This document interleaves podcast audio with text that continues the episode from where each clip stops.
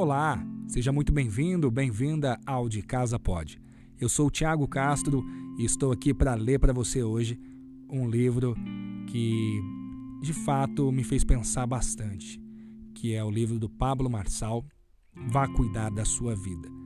Pablo Marçal, agora que eu estou gravando esse podcast, tá no ar aí a La Casa Digital. Pablo Marçal é um fenômeno da internet, passa uma mensagem bacana Espero que vocês gostem e bom audiolivro. Livro Vá Cuidar da Sua Vida, de Pablo Marçal. Prefácio. Você deve estar se perguntando onde tudo começou, ou talvez qual o propósito deste livro. Deixe-me te contar uma história de quando eu tinha nove anos de idade. Em 1996 pedi ao meu pai que me desse um Tamagotchi e ele não quis. Talvez você não saiba, mas o Tamagotchi era um brinquedo japonês em que se cria um animal de estimação virtual. O objetivo do brinquedo é cuidar do animalzinho virtual como se fosse real, dando-lhe carinho, comida, banho e cuidados virtuais. Como eu disse, meu pai não quis me dar o brinquedo, mas eu o queria. Meu pai me sugeriu que eu vigiasse carro na rua para conseguir comprá-lo e foi isso que eu fiz. Saí de casa às 6 horas da manhã para vigiar os carros na rua onde eu morava. Na rua 6 com a rua 4, no centro da cidade de Goiânia, Goiás. No meu primeiro dia de trabalho, eu ganhei 18 reais vigiando os carros e decidi ali mesmo, no centro, comprar o brinquedo que eu queria, o meu Tamagotchi. Quando cheguei em casa, meu pai quis ver meu brinquedo e eu não deixei e disse: Pai, você não vai ver, ele é meu filho. E a partir daquele momento, nunca mais ninguém precisou me dar nenhum dinheiro. É claro que meus pais pagavam a minha comida e cuidados básicos, mas a partir daquele momento eu ativei uma mentalidade de ter que cuidar da minha própria vida. Meu pai tornou-se meu pai já em idade avançada e me teve com quase 40 anos. E ele me doutrinou de uma forma bem dura de ensino, onde ele dizia: Não farei por você, você terá que fazer sozinho. Essa situação que eu vivi aos nove anos foi libertadora para mim, pois em todos os lugares em que passei, eu me lembrava do que havia vivido e pensava: eu vou ter que fazer, terei que conseguir. Mas as crianças de hoje em dia são criadas de forma diferente, e quando os jovens têm 21 anos, ainda pedem dinheiro para os pais. Com 30 anos, ainda moram com os pais e aos 40 anos ainda têm necessidades de aprovação. Meu desejo é que neste livro você compreenda que em determinado momento você também terá que cuidar da sua própria vida. E o quanto antes começar a fazer isso, melhor será para você mesmo. Ouça cada capítulo e realize as tarefas propostas para que você vença a si mesmo e entenda a direção mais importante que eu poderei dar. Vá cuidar da sua vida. Pablo Marçal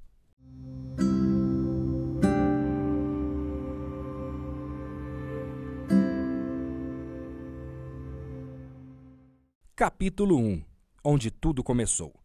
Talvez, como a maioria das pessoas, você acredite que essa frase é para falar para os outros. E por incrível que pareça, não é. Deixe-me te contar uma história.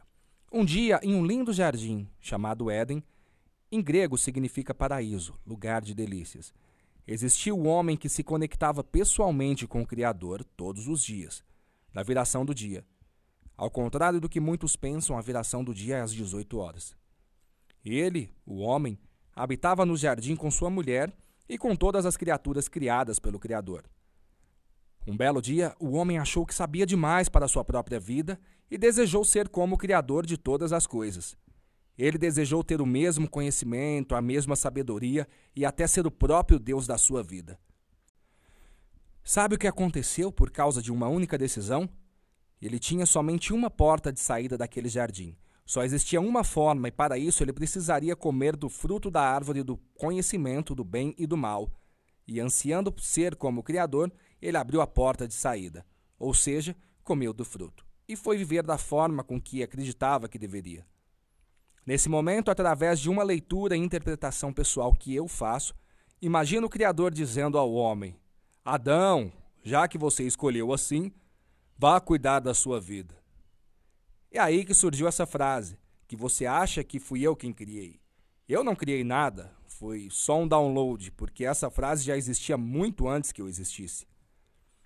Está se levantando uma geração de pessoas que está aprendendo a cuidar da própria vida.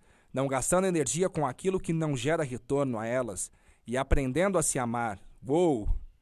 Se você soubesse o segredo que há em se amar e se sentir amado pelo Pai, você jamais permitiria ser tratado de formas com que você tem sido.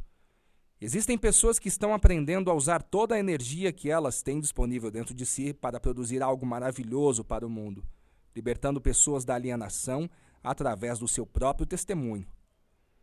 E talvez você fique aí parado, esperando algo acontecer ao invés de fazer o que deveria. Por que você gosta de ser improdutivo? Por que você atrapalha o seu desenvolvimento, o desenvolvimento humano, através de suas atitudes? A base para cuidar de sua vida é se conectar com novas pessoas que têm a ver com o seu propósito de vida. Fazer perguntas, fazer tarefas e amar os outros e a si mesmo. Mas falaremos sobre isso futuramente. Atividade do livro. Qual atividade você pode desenvolver para aprender a cuidar da própria vida?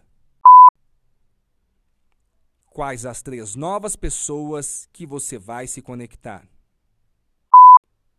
Para quem são as pessoas que você sempre tem que fazer as primeiras perguntas?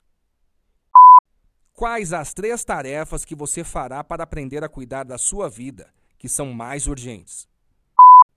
Qual atitude você terá para amar ao Criador, amar a si mesmo e amar o próximo?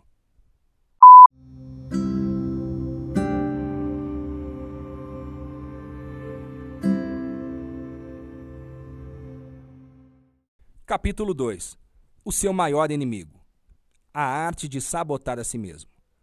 Nesse capítulo, vamos falar sobre algo que você faz e acaba se matando aos poucos, sem nem perceber: autossabotagem. Já parou para pensar por que acontece a sabotagem por você que deseja de toda a sua alma crescer na vida? Porque você simplesmente não conhece a regra, e quando você não sabe como agir, você se perde diante das oportunidades de caminhos diferentes. Entendo. Sei que você não conhece a engenharia do seu cérebro. Se sabotar é um efeito, e é o efeito das pessoas que não estão com a força de vontade. É a força de vontade também não é causa, é o efeito da autodisciplina. É só você seguir o circuito e resolverá tudo. Você já assistiu vários filmes de Mel Gibson e aquela turma toda, desarmando as bombas. Os atores vão lá, cortam entre o fio azul e o vermelho, mas eles precisam saber do circuito. Se não souber qual fio cortar, as coisas podem ficar muito feias. Assim é na acupuntura, por exemplo. Eu tenho grandes amigos que trabalham nessa área e eles estavam me mostrando como o corpo humano é simplesmente um circuito elétrico. É só acertar o lugar, o interruptor e você consegue fazer qualquer coisa com a pessoa, de controlar a ansiedade e apagá-la em segundos. Você sabia disso?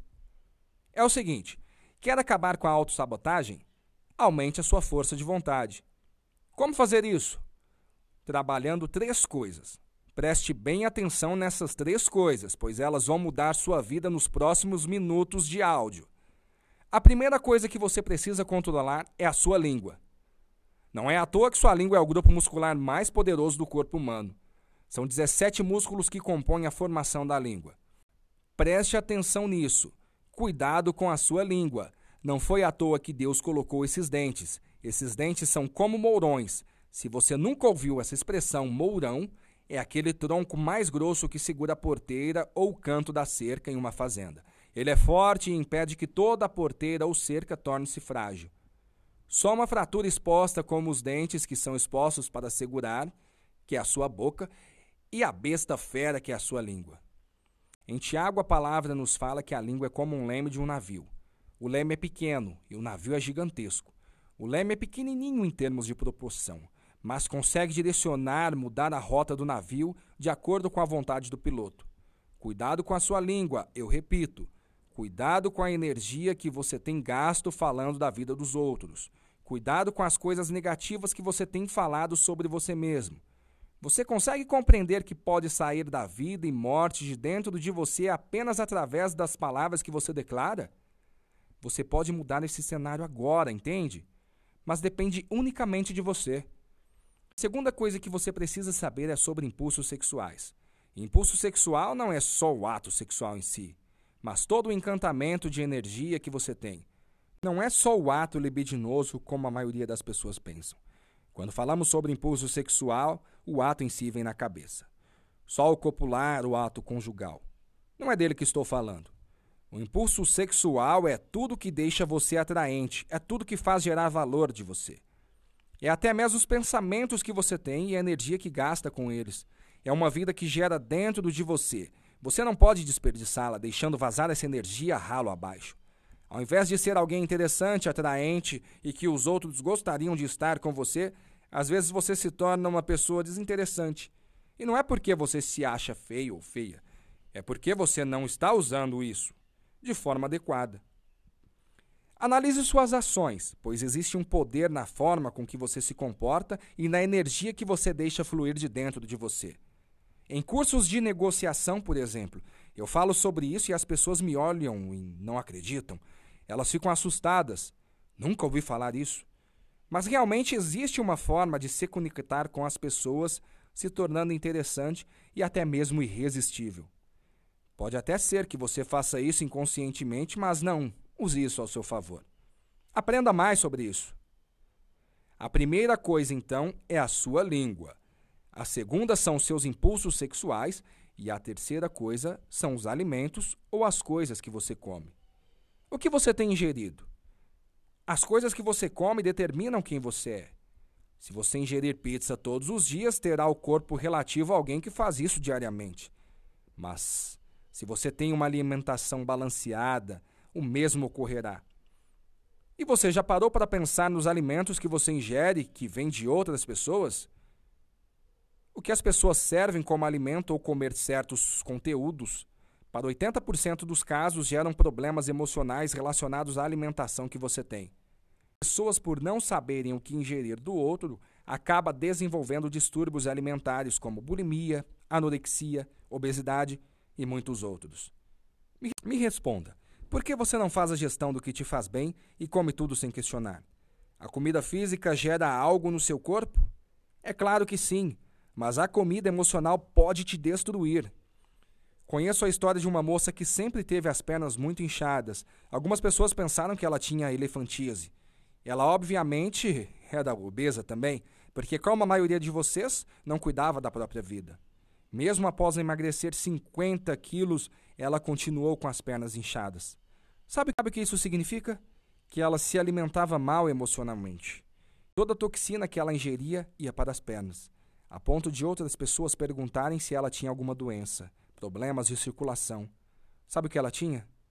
Essa garota tinha alergia emocional uma doença desencadeada por fatores psicológicos e emocionais que fazem o sistema imunológico reagir para tentar proteger o corpo do estresse e dos traumas ocorridos.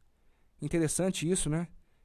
Como uma pessoa pode viver anos com uma doença invisível unicamente por não aprender a lidar com a pressão como uma vida equilibrada e saudável, retendo e se alimentando de toxinas como raiva, tristeza, medo, culpa, frustração e sentimentos de rejeição?